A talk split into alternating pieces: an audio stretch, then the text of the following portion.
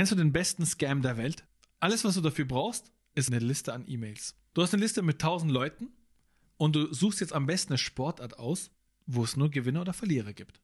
Zum Beispiel Tennis.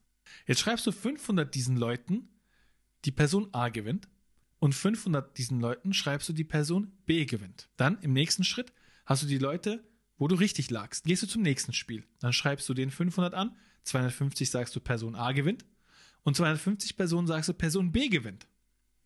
Drittes Spiel. 125 Personen, bei denen lagst du falsch. Bei den anderen 125 Personen wieder Hälfte, Hälfte. Der eine Hälfte sagst du, die gewinnen. Der anderen Hälfte sagst du, die gewinnen. Und du spielst das Spiel die ganze Zeit weiter, sagen wir, bis du nur noch 10 oder 20 Leute auf jeder Seite hast.